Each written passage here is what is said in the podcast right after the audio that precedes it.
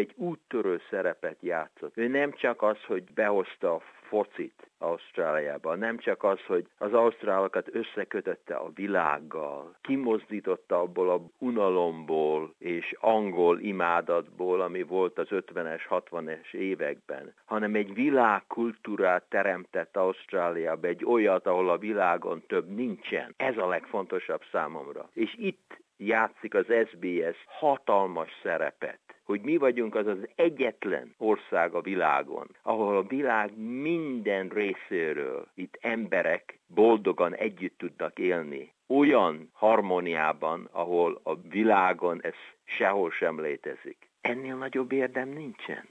És hogyha ez a világ nem fog fölrobbanni, és hogyha ez a világ megmarad egyben, akkor ilyen országokra van szüksége a világnak, mint Ausztrália aki be tudott mindenkit mindenhonnan befogadni, és itt, amit drága Lacink, egy hatalmas szerepet játszott. Ő nem csak az ausztrál futballba ment bele, hanem reformálta azt a borzalmasan korrupt fifát is, hogy az a sport, amit ő imádott, a foci, annak meglegyen a, a becsülete. Mert ő tapasztalta Magyarországon, hogy mi történik az aranycsapattal, amikor egy rendszer tönkreteszi a világ leghatalmasabb, leglegendásabb aranycsapatát. Az aranycsapat nem csak a világnak, de elsősorban nekünk, magyaroknak egy felmérhetetlen kincs volt. Az ötvenes évek a sztálinizmus legelnyomóbb időszaka volt, mondja Andris.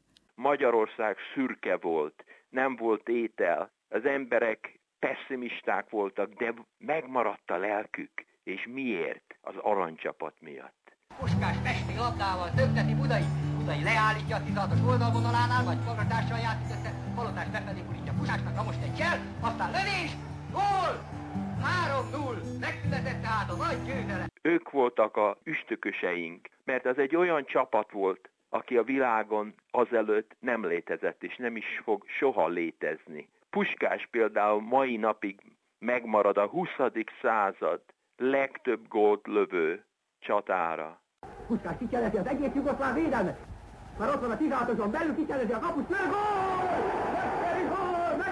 Első magyar gól! Számunkra Magyarországon ez tartott minket életben. Az, hogy mi láttuk, két hónappal az 56-os forradalom előtt, hogy a magyarok megverték az oroszokat Moszkvában, a világ egyik legjobb csapatát, és a mi elnyomóinkat, a szovjeteket, otthon olyan bátorságuk volt, mivel egy elnyomott nép, azoknak nem szabad megverni az elnyomóikat. Puskásékban benne volt ez a fenegyerek bátorság.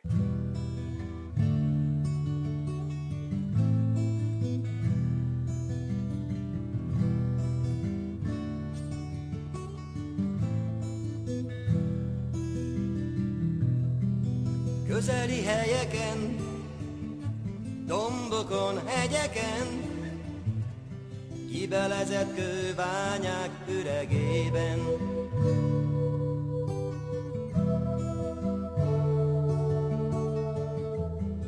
Közeli helyeken, dombokon, hegyeken, most is víz hangzik a lépten.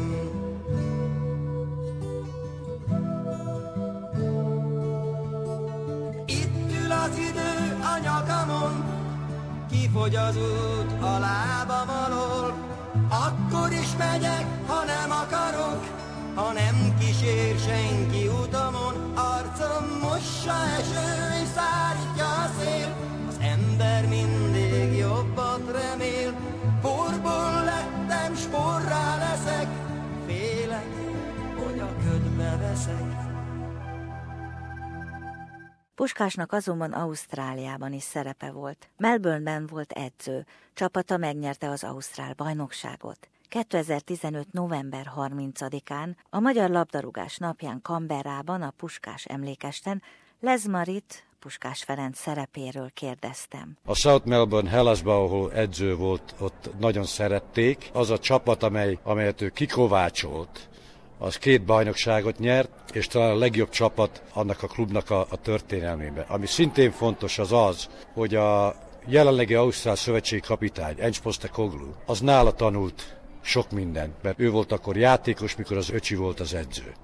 És sokat beszél a Postekoglu az öcsiről, hogy mennyit tanult tőle, mint edző, mint egy ilyen apa-féle személy. Tehát ott is mondjuk megvan a nyoma annak, amit az öcsi csinált Ausztráliában. Heck Andrés maga is találkozott Ausztráliában Puskás öcsivel, aki akkor már nem volt a régi, mondja alig tudott mozogni, olyan kövér volt, és elgondolkoztam át, hogy hogy lehet az? Egy ilyen fantasztikus focista. Mi történt ezzel az emberrel, és rájöttem, hogy Puskás az egész szívét, az egész életét a magyar focinak adta. És az, ami nő keresztül ment, hogy 56-ban az a gyönyörű, az a fantasztikus, elképzelhetetlen hatalmas aranycsapat összeessen a forradalom borzalmas legázolása által, hogy teljesen egyik napról a másikra eltűnt. Az Puskásnak egy olyan hatalmas vesztesége lehet, amit mi nem tudunk elképzelni. Annak ellenére, hogy Puskás maga egy nagyon népszerű Real Madrid futbalista lett, és még a spanyol nemzeti csapatban is játszott,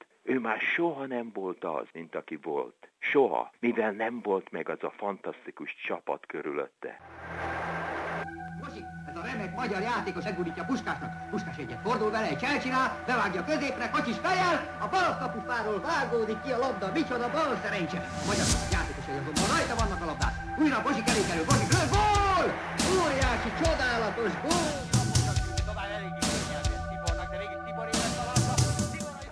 Annak ellenére, hogy Puskás nagyon sikeres volt, ő már többet nem tudott annyi gólt lőni, mint otthon. Például, amikor a spanyol válogatottal játszott, egyetlen egy gólt sem tudott lőni. És miért? Mivel az aranycsapatba ő körül volt véve, ahol mindenki mindenkit ismert és Puskás támogatta az egész csapat, ő volt a vezetőjük. De mikor kijött Ausztráliába, ez nagyon érdekes, itt megint sikeressé vált, és ő vele a mai futball, ami kifejlődött Ausztráliában, az nagyban neki is köszönhető. Szóval amikor én vele találkoztam, ez egy csalódás volt, hogy ez a fantasztikus puskás lelke tulajdonképpen nagyban tönkrement azáltal, hogy ez a hatalmas, fantasztikus aranycsapat teljesen diszintegrálódott. És annak ellenére, hogy őt a nyugat nagyon elfogadta, ő soha nem lett az a boldog ember, aki volt. Például vegyük kocsist, a híres, híres kocsist, aki úgy tudott fejelni, mint egy angyal. Annyi gólt tudott szerezni a fejelése által, mint puskás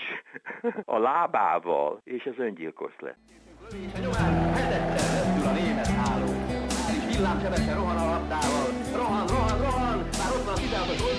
Oldalon egy hel, és kocsi száváról a hálóba öppen a nyolcadik.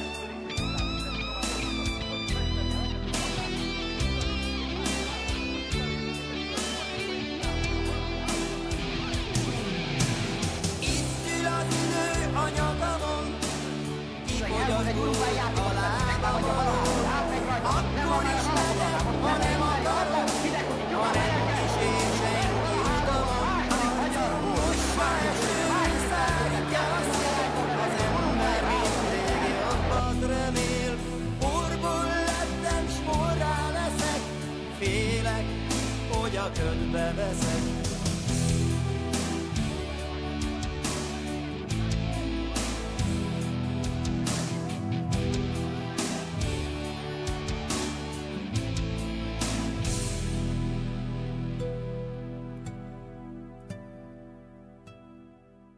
Vajon mi volt a titka, hogy Lezmari, Laci, az általa a legszebb játéknak nevezett futbalt képes volt Ausztráliában bemutatni és ilyen fokon népszerűsíteni? mivel maga a foci az egy idegen dolog volt, csak a refók, a menekültek játszották főleg, ő tudta ezt népszerűsíteni, mivel őt, mint egy szemét, egy olyan drága, meleg, szívélyes, közvetlen természete volt és annyira Ausztrálon cool, hűvös tudott lenni, és olyan szép, nyugodtan tudott beszélni, angolul, hogy mindenki szívébe zárta. Rendkívül népszerű volt. A legtöbben a temetésén arról fognak beszélni, hogy, hogy ők fognak emlékezni Lacira, mint arra az emberre, aki behozta Ausztráliába labdarúgást, fölemelte a labdarúgást egy világ színvonalra, de szerintem Lacinak az érdeme sokkal mélyebb, mint ez. Ausztrália az az ország, ami kultúrájában egy olyan gazdagságot fogadott be önmagába, és abból teremtette meg az új azonosságát. Fölismerték végül is, hogy ezek a menekültek tették Ausztráliát igazán gazdaggá. Drága Laci ürgénk, ürge Lacink, azt akarta, hogy úgy emlékezzünk rá, mint egy menekültre. A Craig Foster az úgy nézett rá föl a lezre, mint a papájára. Akkor a Michael Conrad megkérdezte, hogy akarta Laci, hogy rá emlékezzenek. Akkor ő majdnem elsírta magát, és gondolkozott, és akkor végül is felelt, és ezt mondta, hogy azt akarja, hogy rám úgy emlékezzenek, mint egy menekültre. I think he'll be remembered for several reasons. The first being that he changed the face of football in Australia, and the second and as importantly is he really changed the face of Australia because as a refugee who, who came here of course from Hungary with a, a love of the round ball in his heart he then went on to change both the view of our game which he fought so passionately for over so many decades uh, he changed the face of this organisation, SBS, and ultimately through here and through the game, he changed the face of Australia and he changed the view, I think, of refugees. Uh, so it was a life very well lived, and he leaves with the love of certainly the football community and I'm sure all of Australia behind. You join us at a poignant moment in Australia's footballing history where after a 32-year wait, Australia will walk on the pitch behind me, face the sun and engage in a game of football that will captivate all in our country like few other events have done before. Good evening again. Buonasera from Rome. And welcome to USA 94, the first day of the biggest sporting feast in human history. Counting down the minutes to the 1998 World Cup final between France and Brazil. Yes, good evening and welcome to the World Cup show coming to you live from Berlin. This is the 2010 FIFA World Cup, live from South Africa, only on SBS. Good evening to you from Rio de Janeiro. Welcome to Brazil and welcome to the 2014 FIFA World Cup show, coming to you live from our studios here on the sands of the world famous Copacabana Beach. Over the next 32 nights, we'll be delivering you the very latest from the greatest show on earth. With lovers and friends, I still can recall. Some are dead and some Mitchell. are living. McLeish, still David Mitchell. In Mitchell, Cosmina, brilliant life. save by Leighton. I've loved them all. Lezmari temetése augusztus 14-én hétfőn délelőtt Sydneyben a Szent Méri katedrálisban lesz.